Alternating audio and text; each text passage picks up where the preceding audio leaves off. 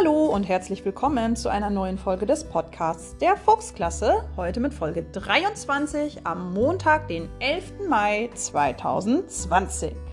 Heute hat Luis Geburtstag. Er ist elf Jahre alt geworden und ich habe ihm schon gratuliert und er durfte sich auch einen Stift aussuchen. Wenn ihr Lust habt, dann könnt ihr ja über diese App Luis eine Sprachnachricht zukommen lassen, die ich dann morgen in den Podcast einbauen kann. Gestern war ja Muttertag. Was habt ihr denn euren Müttern zum Muttertag geschenkt? Erzählt es mir doch mal. Freitagnachmittag gab es ja die neue Folge des Podcasts und ich habe euch gefragt, was bedeutet die Redewendung etwas auf die lange Bank schieben? Die Lösung war, es bedeutet, dass man etwas hinauszögert. Wenn man sich vor eine Aufgabe drückt und sie immer wieder vor sich herschiebt, sagt man dazu, etwas auf die lange Bank schieben. Wahrscheinlich stammt diese Redewendung aus dem Mittelalter. In dieser Zeit gab es noch keine Regale oder Aktenschränke in den Gerichten, weshalb alle wichtigen Dokumente in großen Truhen abgelegt wurden.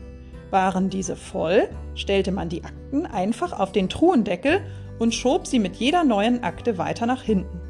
Je mehr geschoben wurde, desto mehr verzögerte sich natürlich die Bearbeitung der Akten hinten. Heute habe ich eine neue Redewendung für dich. Was meint man, wenn man sagt, alles ist in Butter? A. Alles ist in Ordnung. B. Alles ist fettig. Oder C. Gar nichts ist in Ordnung. Heute habe ich mal wieder ein kleines Bastelrezept für dich. Ich habe es selbst allerdings noch nicht ausprobiert. Das werde ich vielleicht heute Nachmittag mal machen. Und zwar kannst du mit diesem Rezept Zaubersand selber herstellen. Du brauchst 960 Gramm Mehl, 120 Milliliter Öl, zum Beispiel Sonnenblumenöl oder Babyöl.